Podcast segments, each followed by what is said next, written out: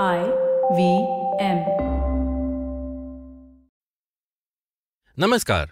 Smartphone नेशन में आपका स्वागत है। यह पॉडकास्ट हिंदी और तमिल में उपलब्ध है।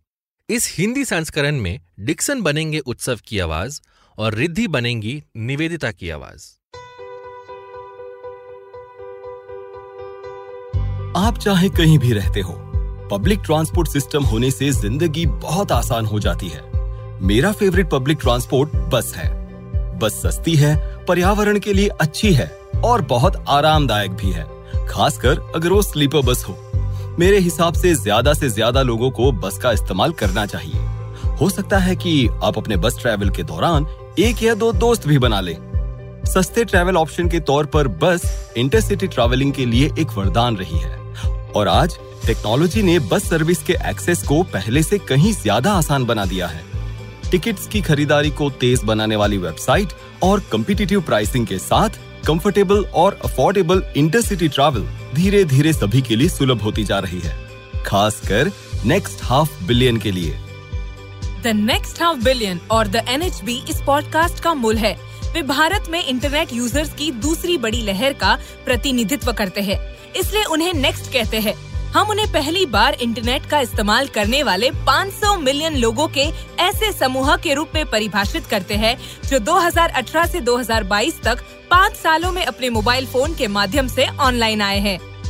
जनसांख्यिकीय दृष्टिकोण से, वे मुख्य रूप से भारत के आय वितरण के निचले 60 प्रतिशत से है। वे ब्यूटी सैलून और किराना दुकानों जैसे छोटे व्यवसायों के मालिक है और ब्लू कॉलर श्रमिक, घरेलू कामगार, सुरक्षा गार्ड आदि भी है। वे टेक्नोलॉजी के साथ ज़्यादा आराम का निर्माण कर रहे हैं और एक महत्वाकांक्षी भारत की हलचल और महत्वाकांक्षा का प्रतिनिधित्व करते हैं। मैं हूँ निवेदिता, मैं एक एक्स इंजीनियर टर्न कमेडियन और राइटर हूँ। और मैं हूँ उत्सव, और मैं एक ex engineer market researcher traveller और पॉडकास्टर हूँ। आप सुन रहे हैं स्मार्टफ़ोन नेशन कैसे नेक्स्ट हाफ़ बिलियन ऑनलाइन अपने भविष्य को आकार दे रहे हैं? आज के एपिसोड में हम बात करेंगे कि टेक्नोलॉजी कैसे इंटरसिटी ट्रैवल को आसान बना रही है। तुम और मैं दोनों माइग्रेंट्स हैं। तुम कई देशों और भारत के अलग अलग शहरों में रही हो और मैंने भी एजुकेशन और नौकरी के लिए देश भर में ट्रैवल किया है। पर क्या तुम अंदाज़ा लगा सकती हो कि भारत में माइग्रेट करने वाले लोगों की संख्या कितनी होगी? लगभग दो से तीन करोड़। तुम कम से कम पाँच के फैक्टर से दूर हो। इकोनॉमिक सर्वे ऑफ़ इंडिया 2016-2017 के मुताबिक भारत में 100 मिलियन से ज़्यादा माइग्रेंट वर्कर्स हैं। ये तो भारत की आबादी का लगभग 10 प्रतिशत है। ये नंबर तो काफ़ी बड़ा है। तुमसे एक और सवाल पूछता हूँ। महिलाओं के माइग्रेट होने की नंबर एक वजह क्या है? मैं श्योर तो नहीं पर मुझे लगता है कि काम के लिए। शादी। शादी के बाद महिला के पुरुष के घर में मूव होने की कल्चर प्रैक्टिस की वजह से महिलाएँ परमानेंटली माइग्रेट करती हैं और नई जड़ें जमाती हैं। हाँ ये तो मुझे पता है। मेरी दो बहनें शादी के बाद परमानेंटली मूव हो गई है। तो ओह फिर तो तुम्हें पता होना ही चाहिए। भारत में माइग्रेशन जटिल है।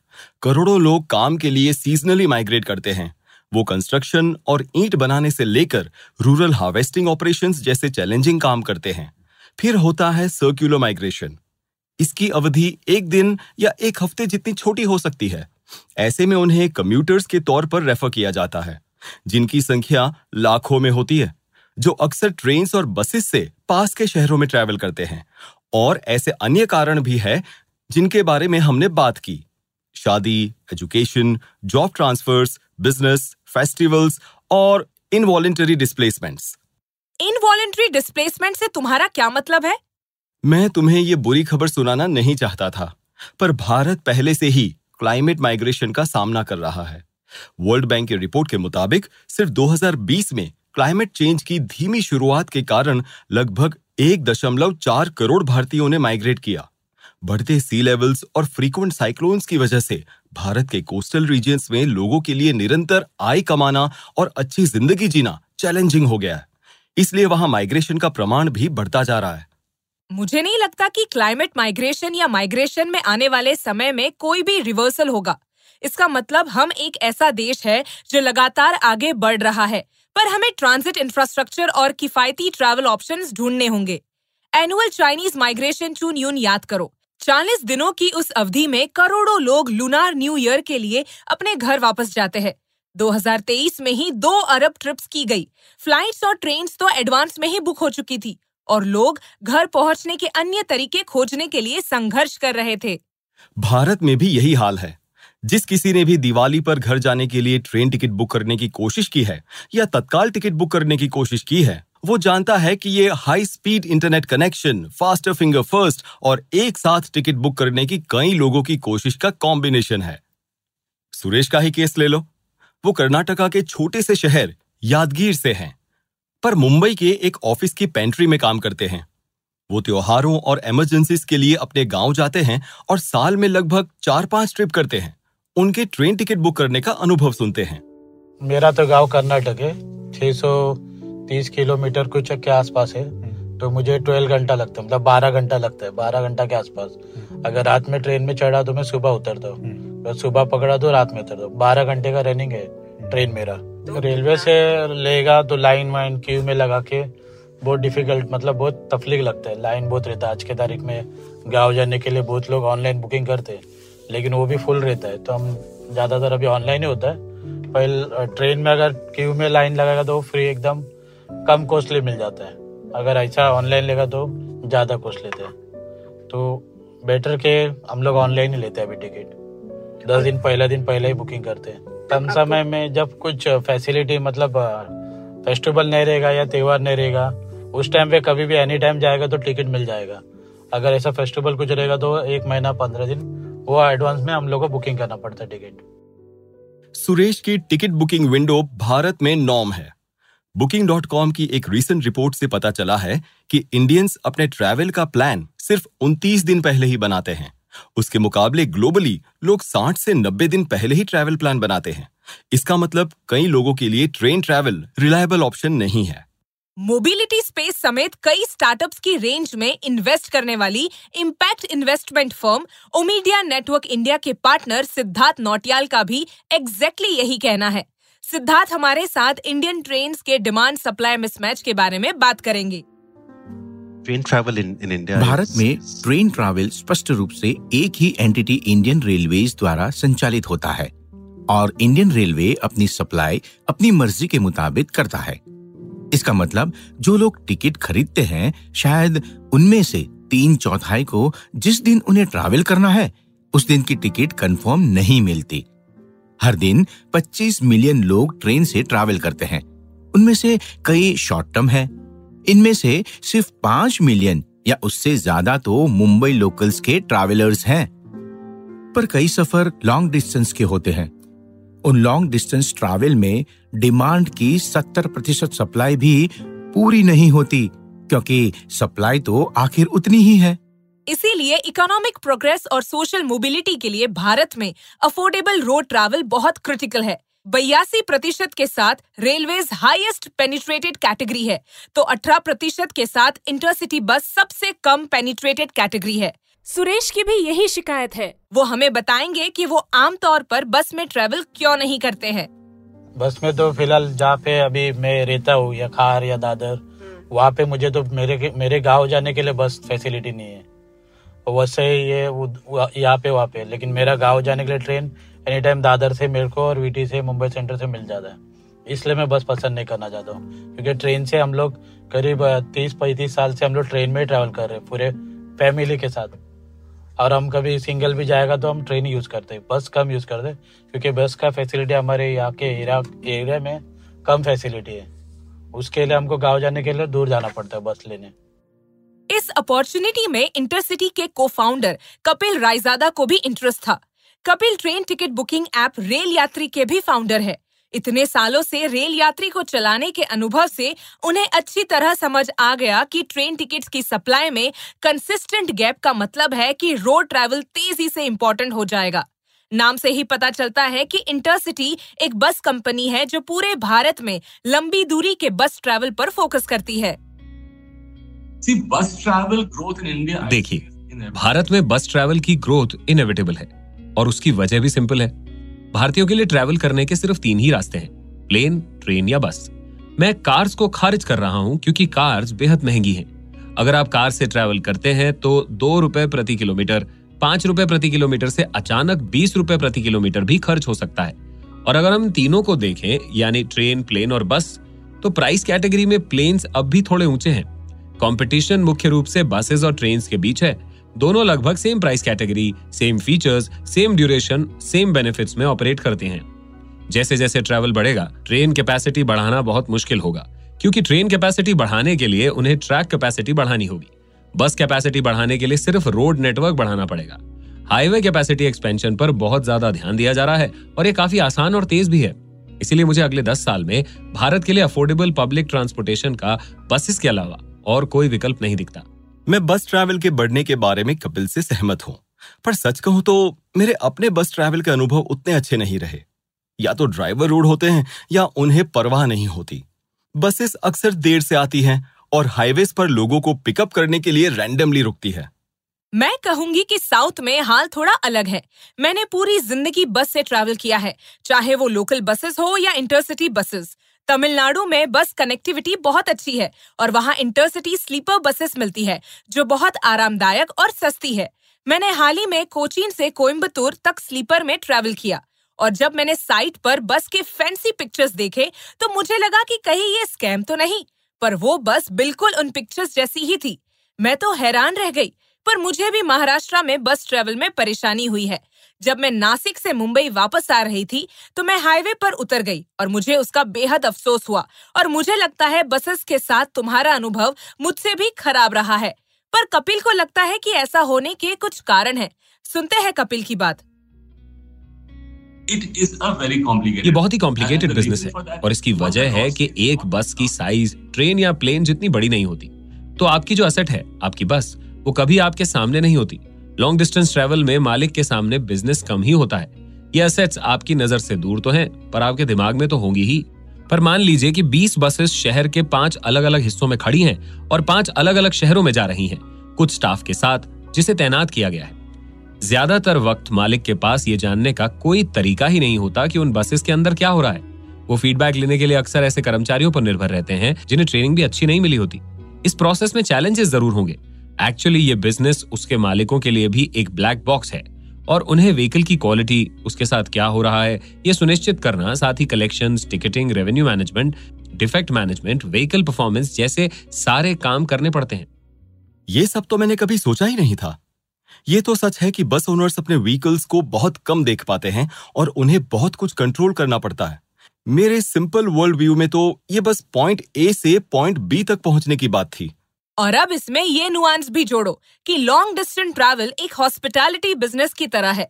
यूज़र्स आराम और सुविधा चाहते हैं। सीट साफ़ होनी चाहिए ब्लैंकेट वॉश किए होने चाहिए। यूज़र्स चाहेंगे कि स्टाफ भी प्रोफेशनल और कर्टियस हो।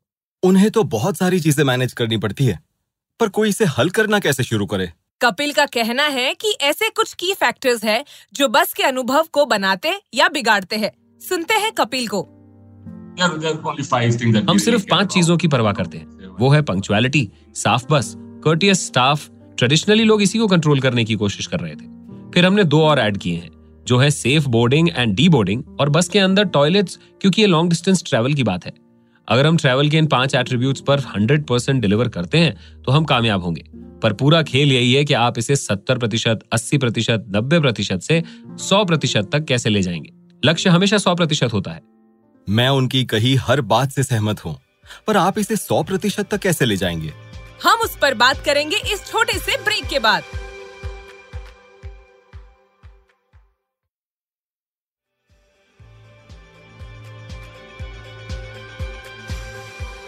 स्मार्टफ़ोन नेशन में आपका फिर से स्वागत है। 100 प्रतिशत एफिशिएंसी तक पहुँचने के लिए इंटरसिटी ने ड्राइवर और पैसेंजर के बीच की बातचीत को खत्म करने का काम किया है। क्या? मुझे ये समझ नहीं आया। मैं हाल ही में जोधपुर से जैसलमेर बस से गया और बस देर से चल रही थी। सर्दी की सुबह छह बजे बाहर इंतज़ार करने में बिल्कुल मज़ा नहीं आता और मेरे पास लोकेशन जानने के लिए बस ड्राइवर को कॉल करना ही इकलौता ऑप्शन था। हाँ पर मुझे एक बात बताओ। तुम चाहोगे कि बस ड्राइवर तुमसे फ़ोन पर बात करे या ड्राइविंग पर फोकस करे?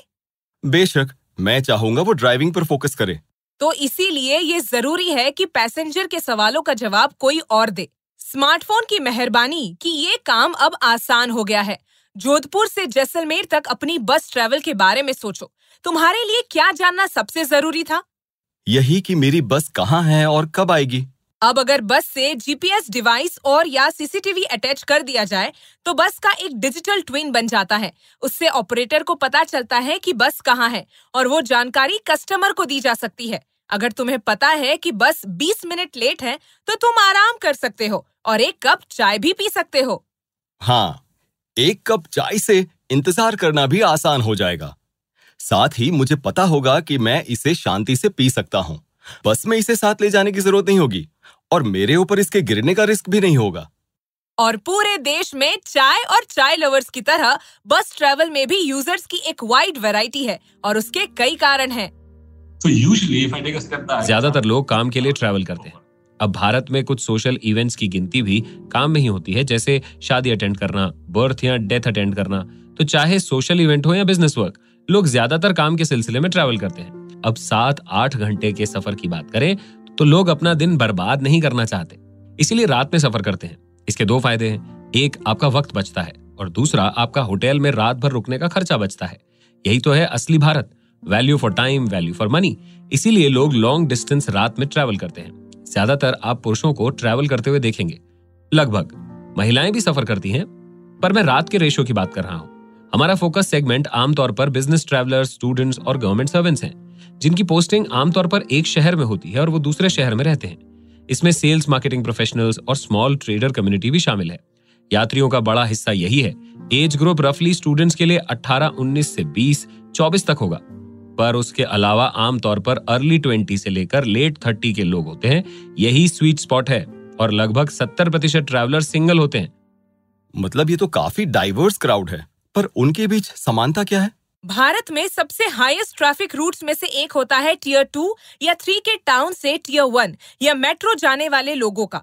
दिल्ली का उदाहरण लीजिए। यूपी पंजाब, हिमाचल, राजस्थान और बिहार तक से लोग कई कारणों से दिल्ली आते हैं। बड़े शहर अपने आसपास के छोटे शहरों को पोषण देते हैं। ये बड़े शहर हब्स बन जाते हैं और 600-700 किलोमीटर के रेडियस में सबसे ज़्यादा ट्रैवल होता है। मैं तुम्हारी बात समझ गया। लोगों को देखने की बजाय रूट्स के प्रकार को देखना कॉमन है। इस बारे में मैंने कभी सोचा ही नहीं था। पर मेरा सवाल यह है कि नेक्स्ट हाफ़ बिलियन की ट्रैवल की जरूरतों का क्या? वो तो रोड से ट्रैवल कर रहे हैं। पर क्या इंडस्ट्री उनकी जरूरतों को पूरा कर रही है? कपिल को लगता है ये न सिर्फ़ इंडस्ट्री के लिए, बल्कि सरकार के लिए भी एक फंडामेंटल क्वेश्चन है। उनके मुताबिक इसका जवाब इंफ्रास्ट्रक्चर और बढ़ती हुई कंपटीशन के कॉम्बिनेशन में है। सुनते हैं कपिल को। फेस्टिव सीज़न के दौरान तो लोग दिल्ली से बिहार तक बस से ट्रैवल करते हैं। बाय द वे एक बस तो बैंगलोर से जोधपुर जाती है। ये सारे 1200 किलोमीटर से ज़्यादा के रूट्स हैं और वो इसलिए क्योंकि फ्लाइट्स बहुत महँगी है। खासकर अगर कोई डायरेक्ट फ़्लाइट न हो तो फ्लाइट्स और भी महँगी हो जाती हैं और ट्रेन की कैपेसिटी आमतौर पर कम होती है। साठ दिन से पहले आपको टिकट नहीं मिल सकता। Economical affordable long distance travel की ज़रूरत के बारे में कोई सवाल ही नहीं है। जैसे बसेस बेहतर हो रही हैं, वैसे सड़कें भी बेहतर होती जा रही हैं। रेंज भी बढ़ती जा रही है। अपने चार पाँच साल के बिज़नेस में मैंने देखा है कि पहले हम 600 किलोमीटर का सफ़र कर सकते थे, अब हम 800 किलोमीटर 900 किलोमीटर का सफ़र कर सकते हैं। उदाहरण के लिए बॉम्बे हाईवे की बात करें तो वहाँ से पूरी रात बसेस चलती हैं। कंपटीशन जितनी ज़्यादा होगी, हर कोई उतना ही ज़्यादा एफिशिएंट और कॉस्ट इफ़ेक्टिव बनेगा। इसलिए हमारा फोकस भी लॉन्ग डिस्टेंस ट्रेवल पर है। हमारा एवरेज डिस्टेंस पहले से ही 500 किलोमीटर से ज़्यादा है। ये वो एवरेज ट्रिप है जो हमारी बस करती है। मुझे और ज़्यादा स्किल और ज़्यादा रिलायबिलिटी आती दिख रही है।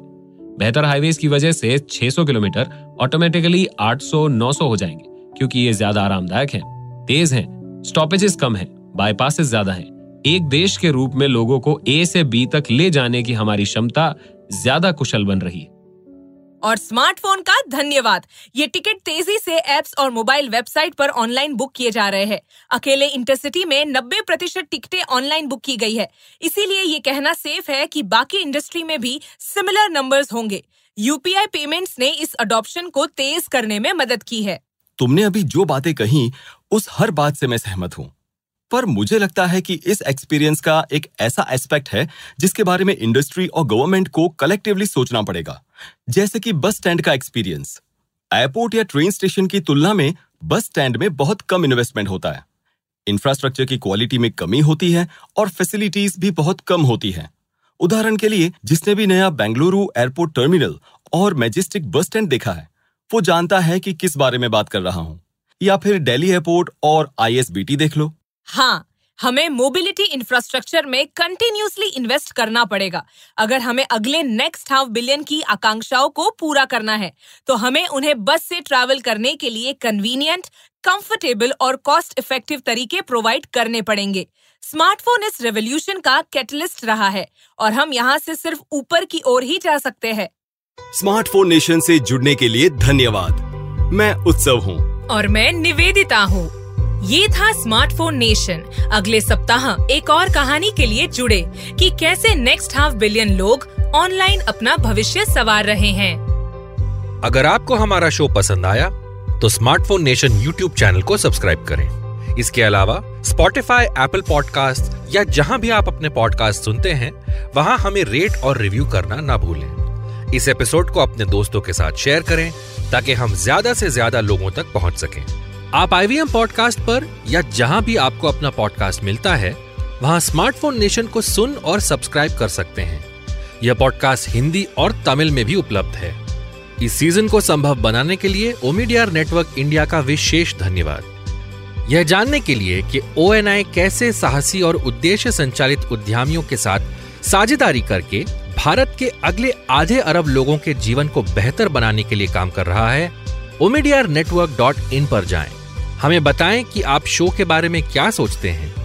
आप हमारे मेजबानों को ट्विटर और इंस्टाग्राम पर देख सकते हैं। उत्सव को Instagram ID at Y V travel forty two पर देखा जा सकता है। आप निवेदिता को Instagram ID at niv dot Prakasham पर संपर्क कर सकते हैं। आप आईवीएम को ट्विटर फेसबुक और इंस्टाग्राम पर at I V M podcast पर फॉलो कर सकते हैं।